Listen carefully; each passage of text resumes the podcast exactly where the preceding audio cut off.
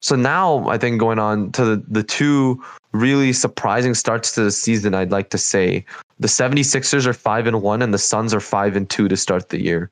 So let's just let's go over these pretty quickly. So the, the 76ers, I think I really think that their start to the season is kind of overrated. Now, don't hate me on this, but just hear me out. So let's I, look I, I, I agree with you completely. yeah. Thank you. Somebody thinks my opinion is valid, but let's look at this for a second. The first game of the season, they beat the Celtics. The Celtics, again, are shorthanded, of course. Oh, no, this is the preseason. Whoops.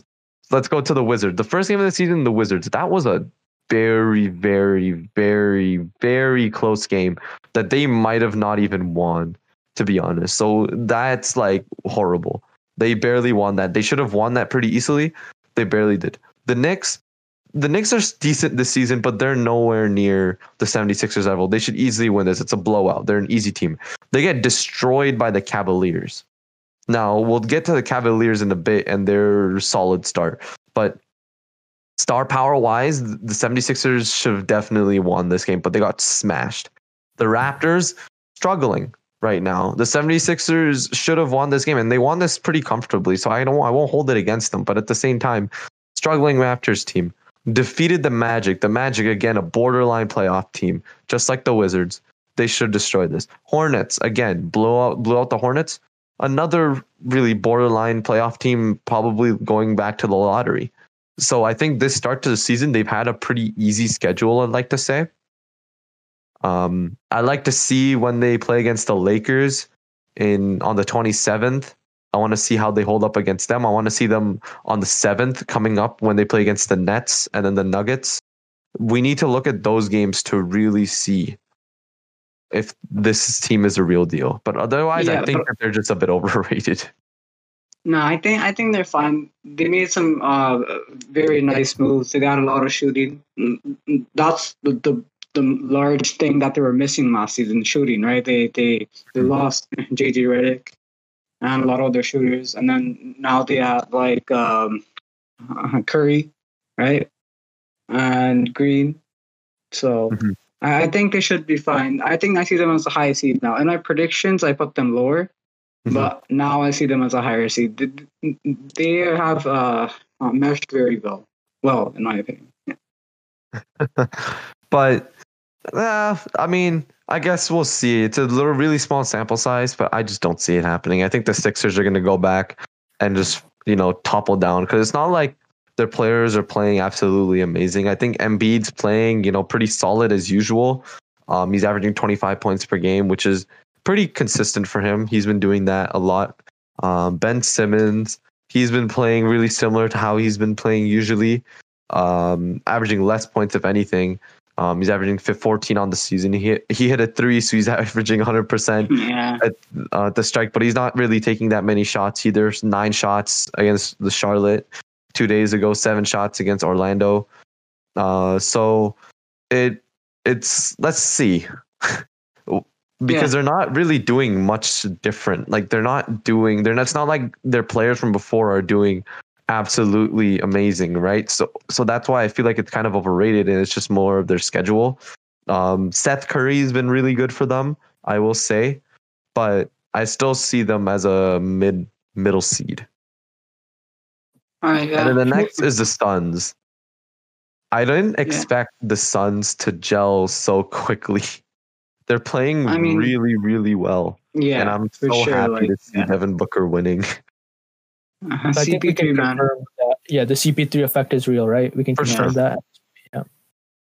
And The first honestly, day with another OKC. thing is DeAndre Ayton. He's been really good too. I think people, even though he was the number one pick, people forget that sometimes that this dude Yeah. was the number one pick, and that he is a beast. But people just kind of forget that sometimes, and uh, he's been, I mean, the first few games of the season, he wasn't the greatest. But the last couple, he's been coming into his own. 10 of 13 from the Yeah. field, tw- 9 of 12 from the field, 11 rebounds, 8 rebounds for 24 and 22 points, respectively. He's averaging a couple blocks per game. Uh, so it, I think the Suns have kind of figured out how to get this, their like three headed monster with Chris Paul, Booker, and CP3 to work now. And they've even though they've been winning games, like you can see DeAndre and start to put up more numbers. Yeah, and I'm pretty sure. Uh, likewise to like OKC last year, all their wins are pretty close, right? Yeah. Like, I think the max is won by is like 25 against the Pelicans, but other than that, like all the games are within three. I think nine. So like, yeah, it's it's CP3, man. He, For sure. But like. I think it's not even that he's like playing really amazing. It's more that he's just kind of bringing that presence of yeah. you know, of a playmaker that I think the Suns have been lacking for so long now. You know, they traded away Yeah. Dragic, they traded away Isaiah Thomas. They couldn't really find that point guard. They had Elfrid Payton at their on their team at some point. They couldn't really find that playmaking guard that they could trust, and they finally have him, and things are really starting to work out as well. Um, another thing I want to quickly point out before we move on is also Cameron Johnson. Um, he's really stepped it up. He's shooting two more shots per game, of course, but he's averaging approximately four to five more points per game now. Um, he's been solid from the three point line this season. He's always ha- always has been, but he's even better this season at forty percent. Um, his efficiency is amazing. So I'd really like to see what his future is like. But yeah, the Suns have been great, and I'm really happy. Yo, before we continue, can we also talk about Mikal Bridges? Amazing season. Oh, Oh, yeah, 14 yeah. points per Who? game. Mikal Bridges. The Kyle Bridges, yeah, Yeah, 14 points per game, 46% from three, 49% from the field. He's been amazing. Defensively, he's been like, he's been solid, you know, maybe Mhm. top 10, top 15 defender in the league right now, the wing defender. He's been amazing. Mhm. And, you know, like the one, like, I don't know if it's a concern, but I think it's just that Booker, you know, how he, the Suns relied on him so much as a primary playmaker for so many years. I think now, because of CP3, I think he, he still has to, now I think he has to start adjusting back to becoming a real two guard, you know, where he, instead of him making the plays, he's the one receiving, the, you know, he's on the receiving side of the plays. Yeah. Because if you see, he's had high turnovers, and a lot of the turnovers that he has had are, you know, off plays that, you know, he shouldn't really be making. And those Mhm. were plays that he would be making because a couple years ago, because the Suns didn't have anyone around him right. but I think that's just a thing that over time he's just gonna mature. You know, that's like, and that's what you get with being, you know, beside Chris Paul. I think end up maturing. His numbers have been pretty good too. Like he had eight assists against the Clippers, seven against the Jazz, only two against the Nuggets. But it's I like the fact that I really do like him as a playmaker. But you're right about the turnovers, and he just needs to allow Chris Paul to kind of do his thing a little more, right, and be off ball. But I think that could even be even more deadly because him as an off ball off ball guard. Right, he's great in the catch and shoot, but him being like an off-ball guard with someone like DeAndre Ayton in the roaming the paint, could be like one of the most lethal offenses in the league. And I think um, uh, their coach is doing a really good job of um, finding motions that work. But again, I think that's going to come over time throughout the season as well. But Okay, yeah, so you want to want to move on to the the greatest duo of all time, Sexland. oh gosh, yes, Sexland in the building. Amazing. They've been They're here. Nazem, take it away. Yeah. Okay. So what? Co- Collin Sexton's been averaging 26 points per game, 55% from the field, 55% from three as well, which is amazing. Let me see his true shooting. This is true shooting? Uh, let me find his true shooting real quick, and then I'll tell you. Because you know, Looking his, steps out. okay, Cows whatever. are unbelievable. Unbelievable. And also, uh, yeah, Darius Garland stepped up. You know, a lot of people were concerned about how he performed last year. You know, and now he, you know, a lot of people thought, you know, he, he we, you know, when he came in, he was supposed to be that number one playmaker for the Cavs because you know, Context isn't much of a playmaker, and this Mhm. year he stepped it up, averaging six point three assists, seventeen points per game, forty five from the field, forty seven from three. And Mhm. another thing has been that's been really underrated for the Cavs has been their front court, Larry Nance and Andre Drummond. They've actually been able to run plays with them. If you see, they've been able to do a lot of uh, handoffs, handoff plays that have been effective. You know, where whether it's Yeah. Drummond or Larry Nance that hands it off to Darius Garland and then they get it back in the paint, or Darius Mhm. Garland goes back up for the layup. You know, they've been really effective off of that, and I think it's just you know they've been able to step it up, and we still haven't seen them with Kevin Porter Jr. still injured and Isaac Okoro's injured right now. So I think if they're able to mesh. I think they're legitimate top, maybe not. Okay, no, maybe top. Uh, let's say between eight to six seed. You know, if they if Mhm. every can every, everything can mesh well together, you know, Collin Sexton Yeah. showed that scoring potential that he you know he showed in college. Yeah, I absolutely hate Larry Nance Jr. I just want to put that out there. I hate this man. This guy pulled up first week of fantasy, dropped 60 points on my ass, and I, I was so butthurt, man. I was so sad. I won. I ended up winning the week, but it's just I hated this guy for really long. For like just had Yeah. straight dispassion for this dude. But no, in all seriousness though, but he's been really good this season. Uh, rebounding and assists why he's been amazing. He's been really, um, really active in the lanes, uh, getting a lot of steals. Um, his efficiency from the field, he hasn't been much of a great scorer, but honestly, it's more important for him to be a great playmaker as he's been and a good rebounder, um, because that uh, I guess takes more pressure off guys like Garland and Sexton, right? Um, that backcourt duo and makes them more focused on scoring, which they have been. And yeah, I'm um the future of the Cavs looks really really bright. Yeah. Yeah. And let's just see how it goes. I mean, with Andre Drummond, you know, this is a, this is his contract year. Who where he where will he go? What's gonna happen? Um, we'll see. But I do feel like his um, value is still there. I think he's gonna get Mhm. a lot of value from teams like the Knicks and stuff if he doesn't decide to stay with the Cavs. I wish he lands the Lakers. So. That'd I don't know if he would really be good. Uh, for you, you want you want everybody to go to the Lakers, Amatos. Literally, you're that you're that guy who who fucking um what's it called? Photoshop every all star player. You you Nah, Photoshop man. every player, every team's all star into a Lakers jersey. So The Lakers you want are everybody there. Lakers are three feet. Oh, okay. Okay, buddy. All right. uh, so with that in mind, let's move on. So let's briefly mention the Magic and the Hawks too, because they've also had a pretty good start. The Hawks, I think we always expect we all expected them here to do really well. yeah. Yeah. Um, Trae Young has been playing out of your mind. I'll give it to you, Amatos. You did you did figure that one Yeah. out. You you yes, sir. um, you got that correct, and I gotta give that to you. But yeah, Trae Young has balled out. He's been playing amazing. Um, he did have a rough game against Cleveland, um, and also against a little bit of a rough game against Brooklyn as well. But he's he's averaging 28 on the season and eight assists, which isn't as good as it was last season. They've been they're able to compete with any team in the yeah, league and I think that's their strong suit. But you know, with Capela them for 145 the night before, but they've done a pretty solid job. Huge step down from last season. And in terms of scoring, he has he averaged 21 last season, but he's averaging only 17 this season. But he's also playing six less Yeah. minutes. He's still efficient from the field. His three point percentage is kind of sucked, but he's still putting up numbers. He put up 30 against the Nets, then 20 again. Um, he's consistently averaging, you know, above 15 points per game. Yeah. He's at 17, as I said, but he's still been pretty good for them. So I'd like to see how uh, they continue to mesh. Um, and yeah, that's about it for the Hawks. For the Magic, I think this is just a fad. VP Vucevic. Yeah, I think it is just a like a little fad for them, a bare like a small trend. Uh, the Magic do this every season where they come out hot, Yeah. and then all of a sudden they just start sucking again.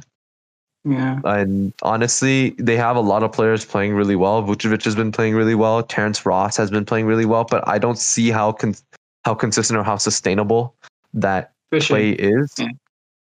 Um, so we're really just gonna have to see. And Cole Anthony, he's been actually I don't even know. Let me check out Cole Anthony. I haven't heard of anything recently. He's been not great, not great at all. No wonder you don't hear much about him. But Markelle Fultz has been pretty good. Yeah. I am really He's happy for him and how he's playing. I hope, I hope that the Magic can be, sus- you know, can keep this up and keep playing as well as they are.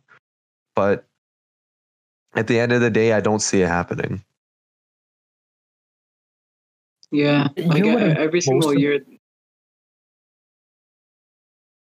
Yeah, yeah, I was saying every single year they get a low seed, and then in the first round they always like verse a really good team like the Raptors and the Bucks, So I feel like if they keep this play up, they can easily make the the second round, right?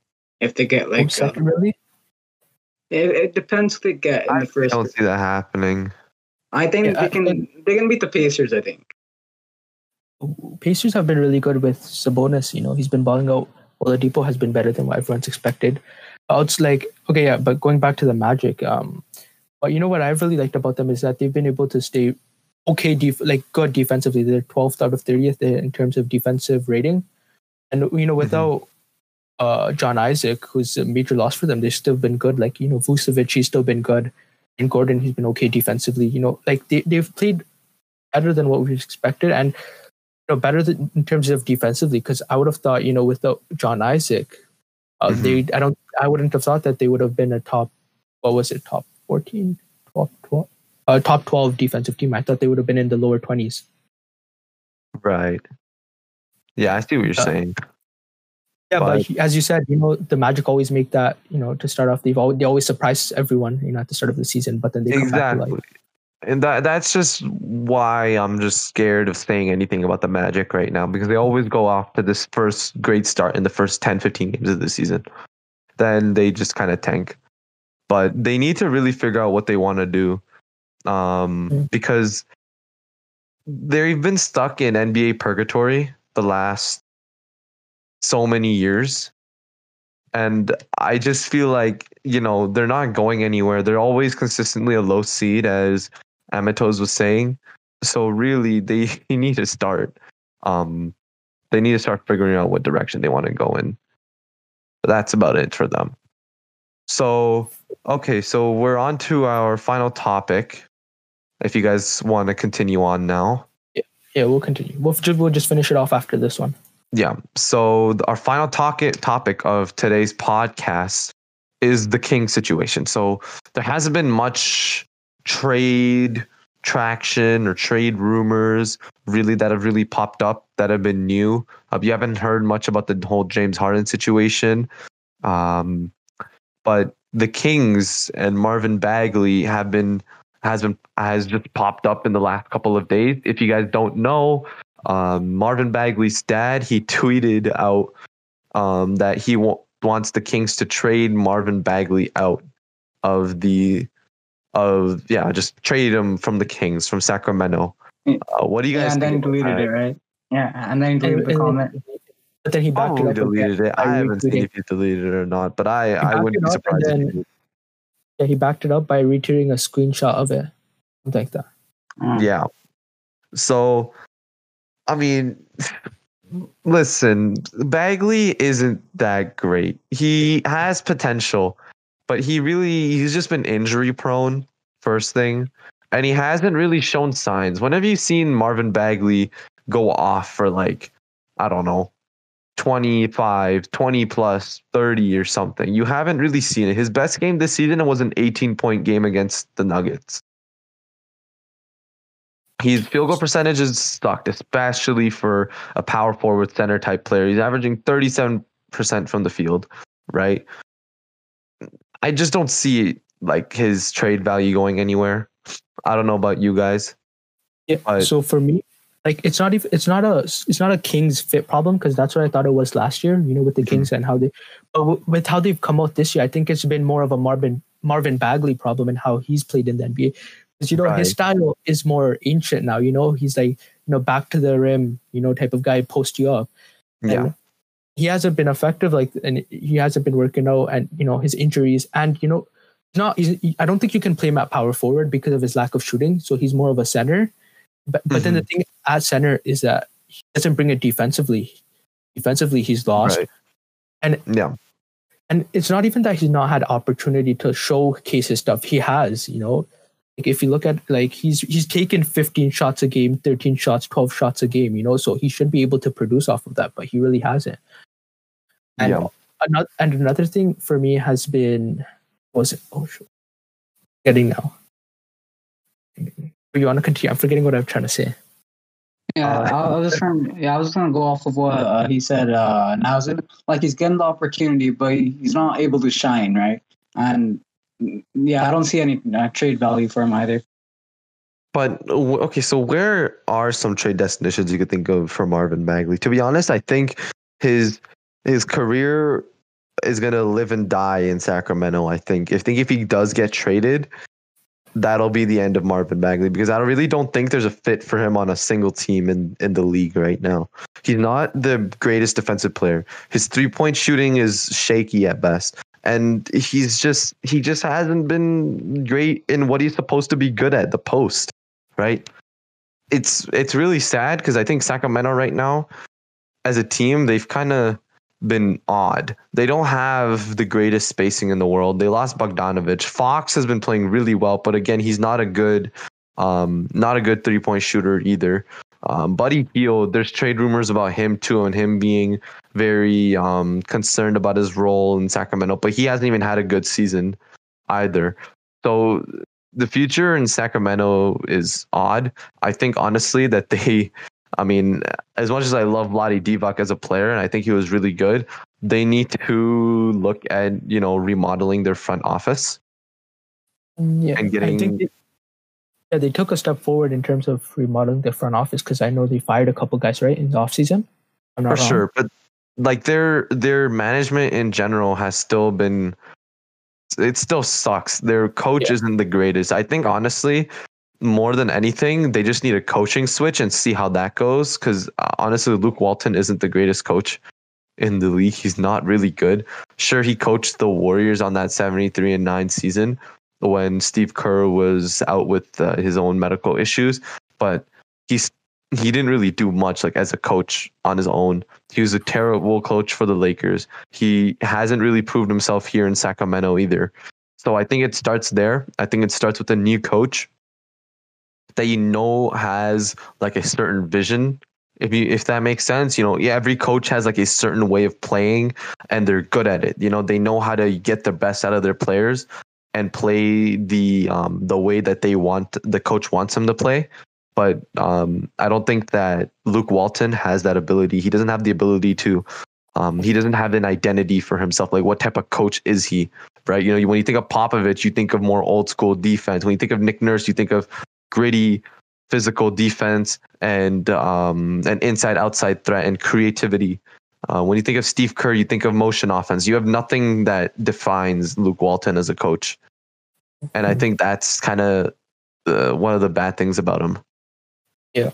So you know, okay, yeah. So I remembered what I was going to talk about. You know, if you want to summarize Marvin Bagley's career in one play, you did, I don't know if you saw. Did you see the video of uh, Marvin Bagley calling the ISO on Christian Wood?